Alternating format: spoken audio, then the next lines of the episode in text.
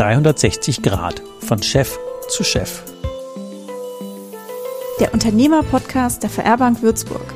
Rund um Unternehmen, Bank und Finanzen. Gemeinsam Zukunft gestalten. Was ist denn eigentlich Crowdfunding? Was habe ich als Investor oder als Unternehmer davon, mich mit dem Thema Crowdfunding als innovative Finanzierungs- oder innovative Anlagemöglichkeit ähm, auseinanderzusetzen. Und genau darüber rede ich jetzt gleich mit Kerstin Amendmar von der VR Bank.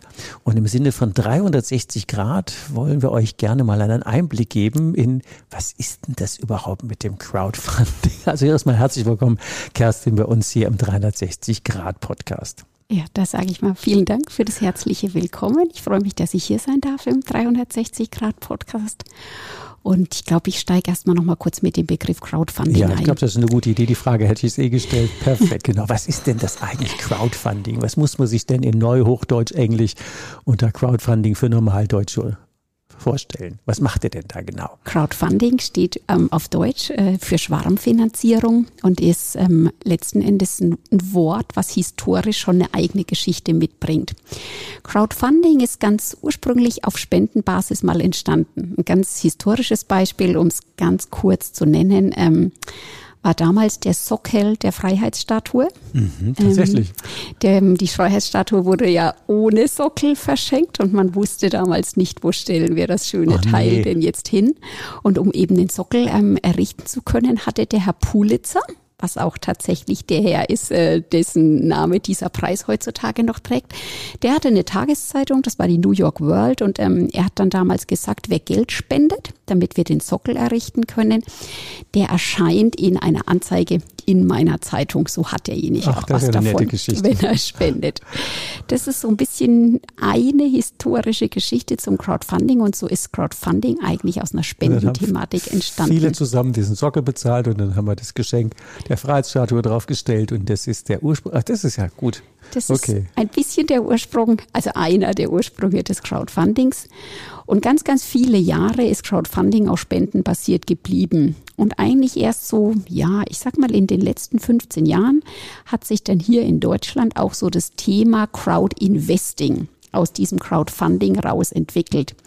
Im Gesetz steht aber tatsächlich nur das Wort Schwarmfinanzierung, darum gibt es keine offizielle Definition für die Begriffe Crowdfunding und Crowdinvesting. Man findet tatsächlich beides.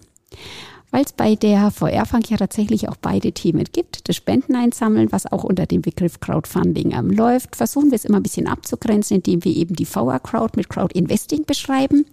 Ähm, ist aber tatsächlich so, dass sich im allgemeinen Sprachgebrauch tatsächlich beides findet.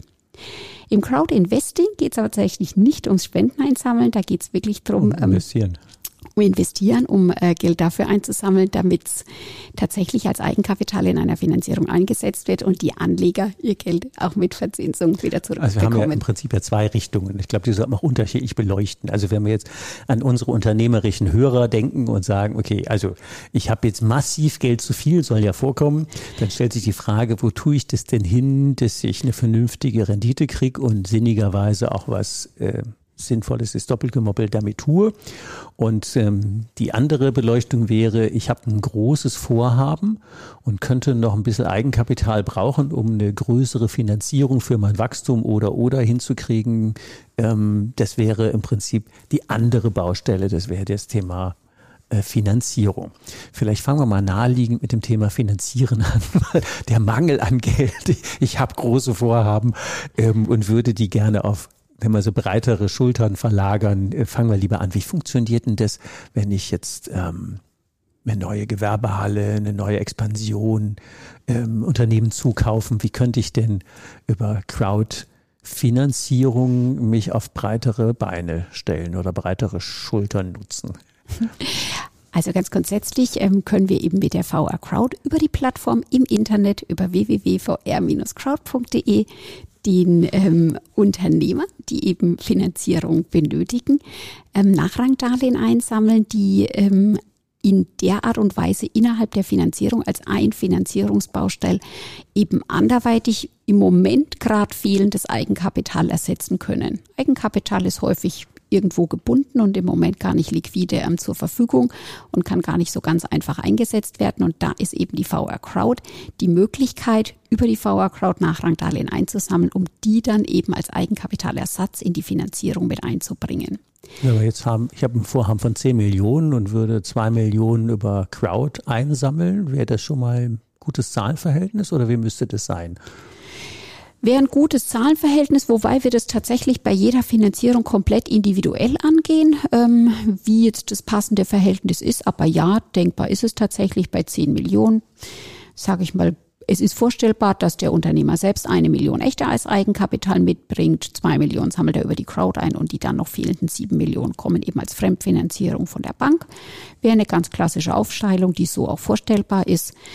Eine Standardaufteilung in dem Sinn gibt es aber tatsächlich nicht. Wir beleuchten das individuell, je nachdem, wie es zum Vorhaben eben passt wir kriegen doch auf jeden Fall mehr hin, wie heißt es so schön, genossenschaftlich, was einer alleine nicht schafft, das schaffen viele gemeinsam.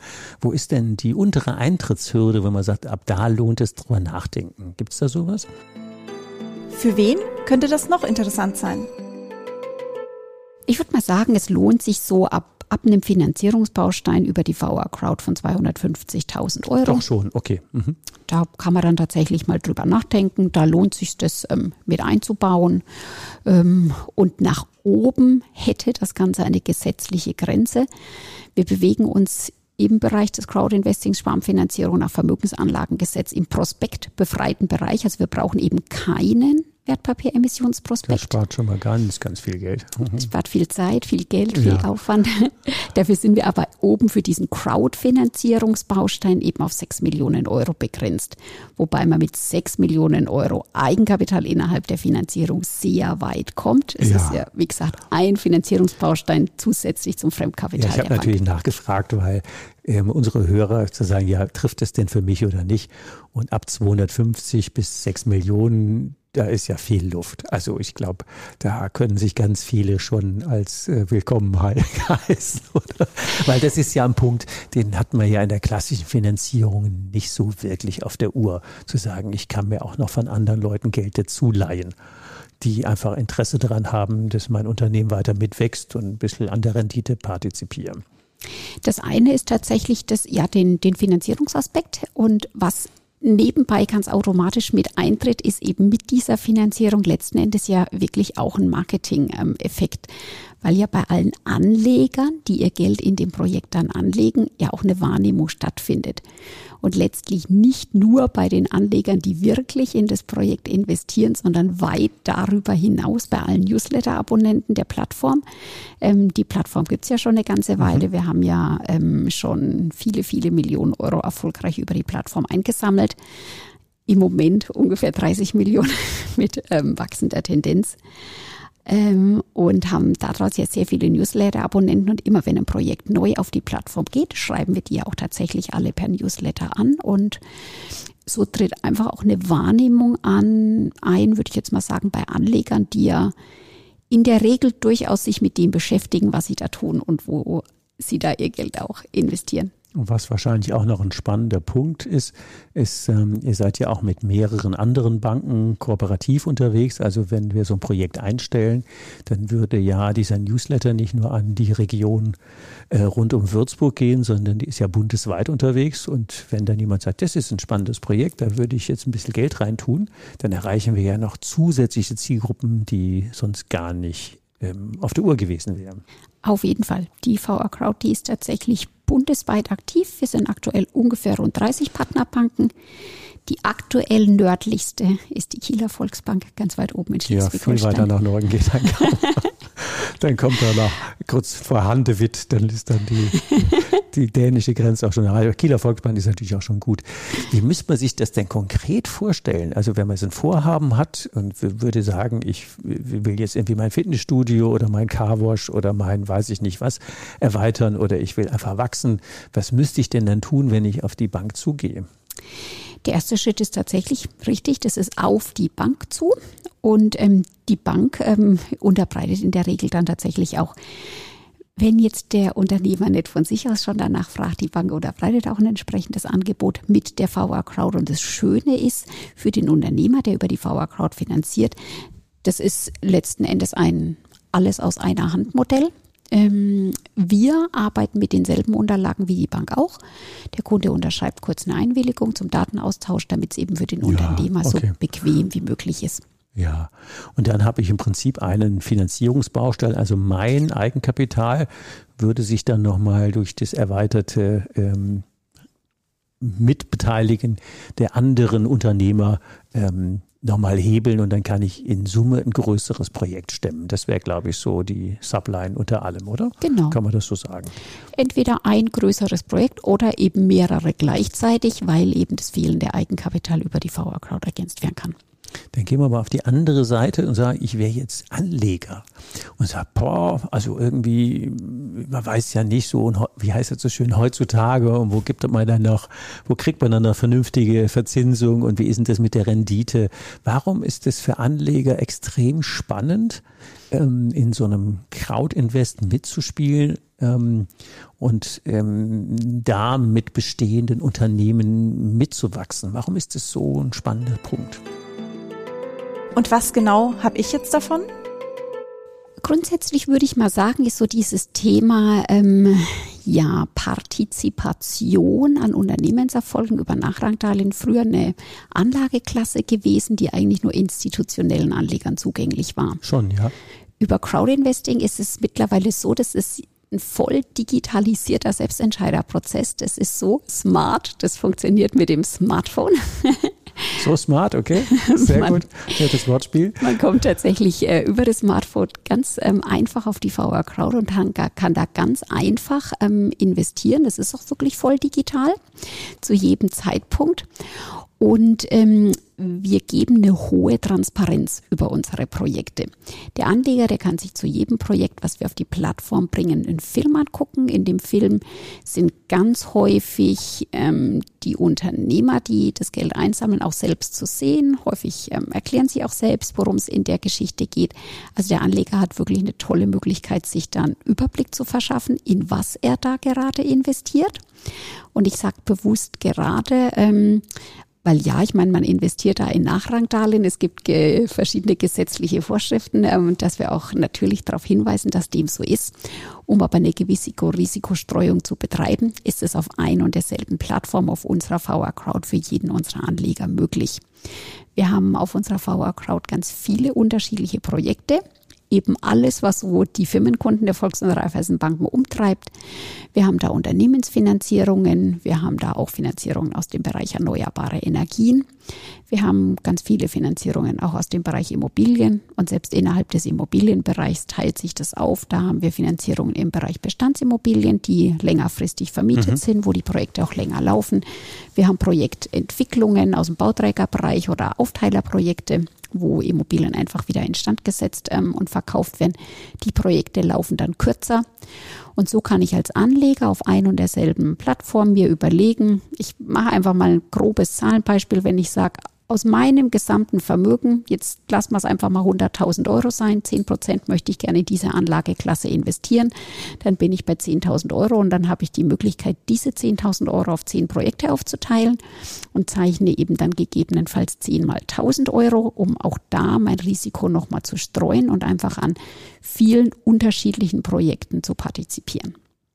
Ich glaube, über eine Qualität müssen wir noch reden. Es sind keine Startups dabei, oder? Wir haben auf unserer VR Crowd keine Startups, weil Startups ja mehr Risiko mal, haben. Ja, weil die mehr Risiko haben und ähm, das wollen wir unseren Anlegern jetzt nicht so gerne zumuten. Drum haben wir so echte Startups so mit der Thematik. Ich komme jetzt gerade mal von der Uni und ich ähm, habe eine super Idee. Nicht auf der Plattform, für die gibt's andere gute Finanzierungsmöglichkeiten, ähm, die sie, glaube ich, ganz gut in die Lage bringen, dann später, wenn ihr Geschäftsmodell etabliert ist, dann auf die VR Crowd zu kommen. Ich sage es nochmal als Unternehmersicht zu sagen, also für mich wäre spannend, tatsächlich zu gucken, ich könnte ja am Wachstums- Kurs, am Erfolgskurs von anderen regionalen Unternehmen, wo ich ja sonst nie reingekommen wäre, einfach mit kleinen Tranchen mit partizipieren. Und das sind Bestandsunternehmen, die haben schon ihre Erfolgsgeschichte. Das sind solide Unternehmen, im, im ja klassisch, also jetzt ganz klassische mittelständische, bodenständige Unternehmen, also keine Aktien. Ähm, international großen, sondern an kleinen, an dem am Fitnessstudio um die Ecke oder an der Erweiterung der Carwash-Kette oder an dem Siebenachsen-Fräser, Dreher, wie auch immer, ganz normale regionale Unternehmen, in deren Wachstum würden mir ein bisschen Rendite in Mainz bringen und ich kann ja einfach auch hingehen als Kunde zu sagen, das ist jetzt mein Carwash. Oder wie ist das? Definitiv. Also, naja, was ist, äh, ich glaube, hingehen und sagen, dass es mein Carwash ist, wahrscheinlich ein bisschen schwierig, ja, weil da klar. kommen dann ganz schön viele. Aber ja, tatsächlich ist es so. Ähm, jeder hat die freie Auswahl, in welches Projekt er investiert und ob er das eine oder andere vielleicht mal auslässt, weil es ihm zu weit weg ist und er da eben nicht vorbeifahren kann und gucken, was da gerade ähm, passiert. Die Auswahl hat jeder und ähm, die empfehle ich tatsächlich auch zu nutzen. Also auch jetzt zum Beispiel war mal eben nördlichste Bank in Kiel, was auch immer für die für Projekte einstellen. Ich kann also von der südlichen bis zur nördlichsten Republikgrenze kann ich bei den 30 Partnerbanken sagen, was haben die für spannende Mittelständler in ihrer Begleitung. Und immer ist ja die Bank mit 70, 80 Prozent Fremdkapital selber auch im, im Risiko. Genau, also die, der Anteil, der ist zwar unterschiedlich, aber die Bank ist immer mit im Risiko und das unterscheidet uns auch ganz klar von anderen Crowd-Investing-Plattformen. Ähm, bei unserer VR Crowd ist es tatsächlich immer so, die Projekte können bei uns nur über die Partnerbank eingereicht werden. Die Partnerbank muss auch immer mitfinanzieren, was ähm, zum einen den ja, tun wir das zum Schutz unserer Anleger, weil wir natürlich möchten, dass unsere Anleger die Gewissheit haben können, dass das von vielen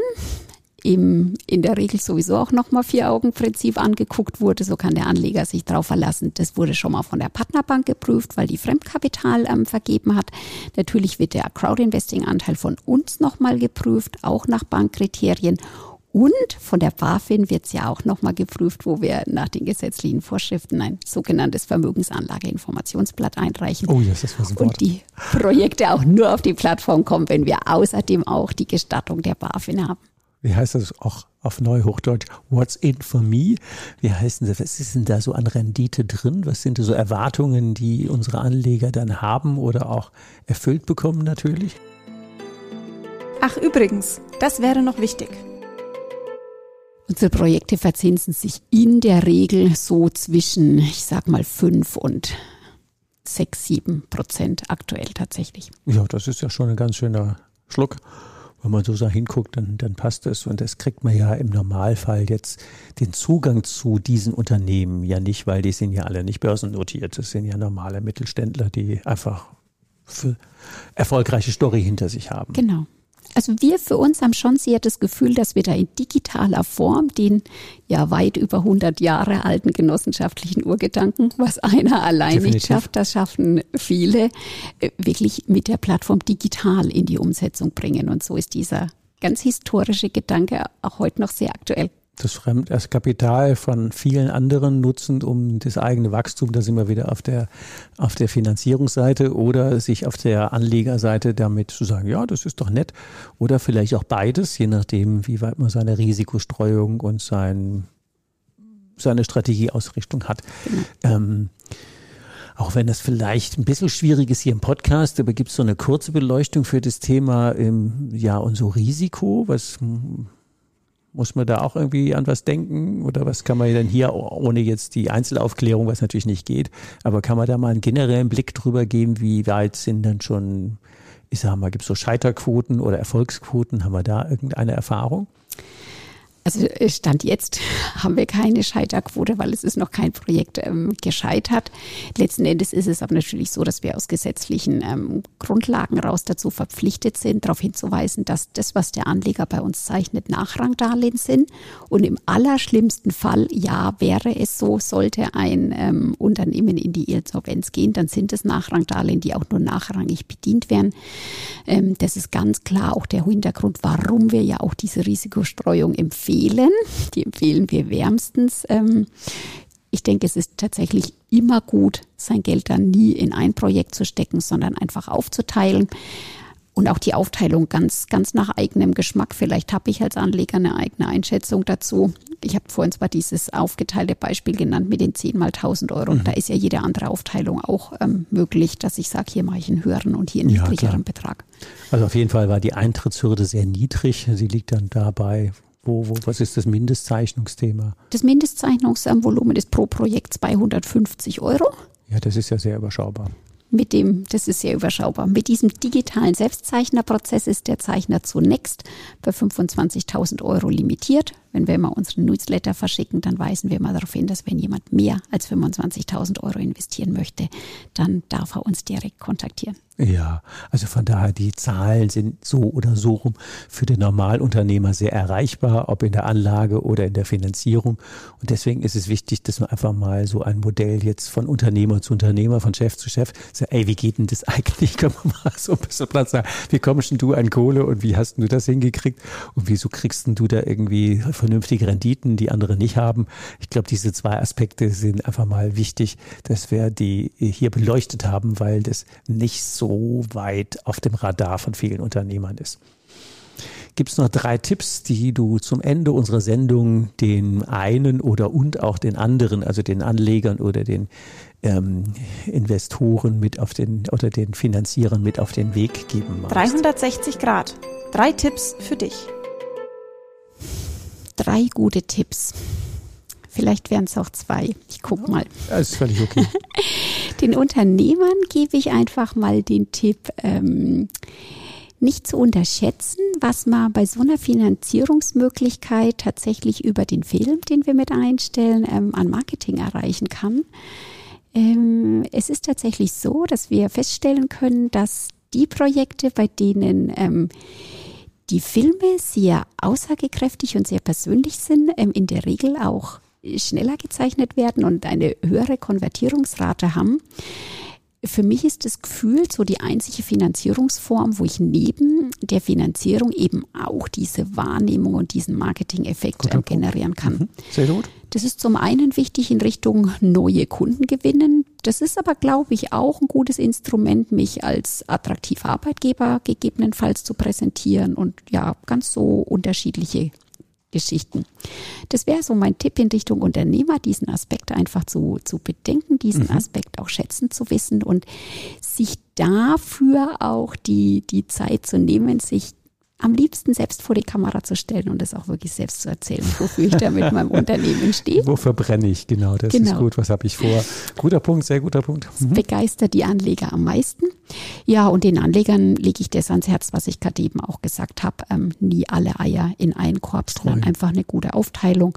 Und wir haben da einfach die Möglichkeit ab 250 Euro, selbst wenn jemand sagt, für sich, ich möchte 2500 Euro in diese Anlageklasse ähm, investieren, hat ja auch der die Möglichkeit wirklich Zu aufzuteilen. Ja, klar. Mhm. Genau, und auch dem lege ich ans Herz, ähm, die Aufteilung tatsächlich vorzunehmen, um da auf möglichst breiten dann ist das Risiko ja wirklich überschaubar in den kleinen Tranchen und vor allen Dingen genau. gesplittet. Und damit hatten wir ja, und das finde ich extrem charmant, wirklich Zugang zu Unternehmen, wo man sonst keinen Zugang hat was, was habe ich davon, wenn der, wenn der Bäcker, wenn der Metzger um die Ecke, wenn der Carwash, wenn das Fitnessstudio, wenn hm, das Ärztezentrum, wenn die expandieren, da habe ich normalerweise als Normalbürger nichts davon. Und da könnte ich mich ein Stück weit einklinken genau. und die, deren Erfolgsstory in Ertrag wandeln. Also ich finde das extrem charmant. Sehr schön. Dann sage ich ganz herzlichen Dank, Kerstin, für die Insights und natürlich werden wir den ähm, Kontakt zu dir mit deiner Mailadresse und äh, zum Thema VR Crowd in den Show Notes verlinken, sodass ähm, ihr lieben Hörer, wenn ihr denn wollt, euch gerne tiefer noch informieren könnt oder natürlich auch persönlich Kontakt aufnehmen in die eine oder andere Richtung. Sehr, sehr gerne. Dann macht's gut und äh, weiterhin viel Erfolg. Vielen Tschüss. Dank. Tschüss. Was brauchst du, um deine Zukunft mit uns gemeinsam zu gestalten? Abonniere uns, um keine Folge zu verpassen. Und leite den Podcast gerne an andere Unternehmer weiter, damit sie auch von den Tipps und Ideen profitieren. Die Links und Ansprechpartner mit Mailadresse findest du in den Show Notes. Wir freuen uns auf deinen Kommentar und deine Likes. Und jetzt noch ein Hinweis in eigener Sache. Neben unserem Unternehmer-Podcast bieten wir im Rahmen unseres Expertennetzwerkes VR 360 Grad eine Vielzahl an Coachings, Seminaren und Services rund um deinen unternehmerischen Erfolg. Den Link dazu findest du in den Show Notes.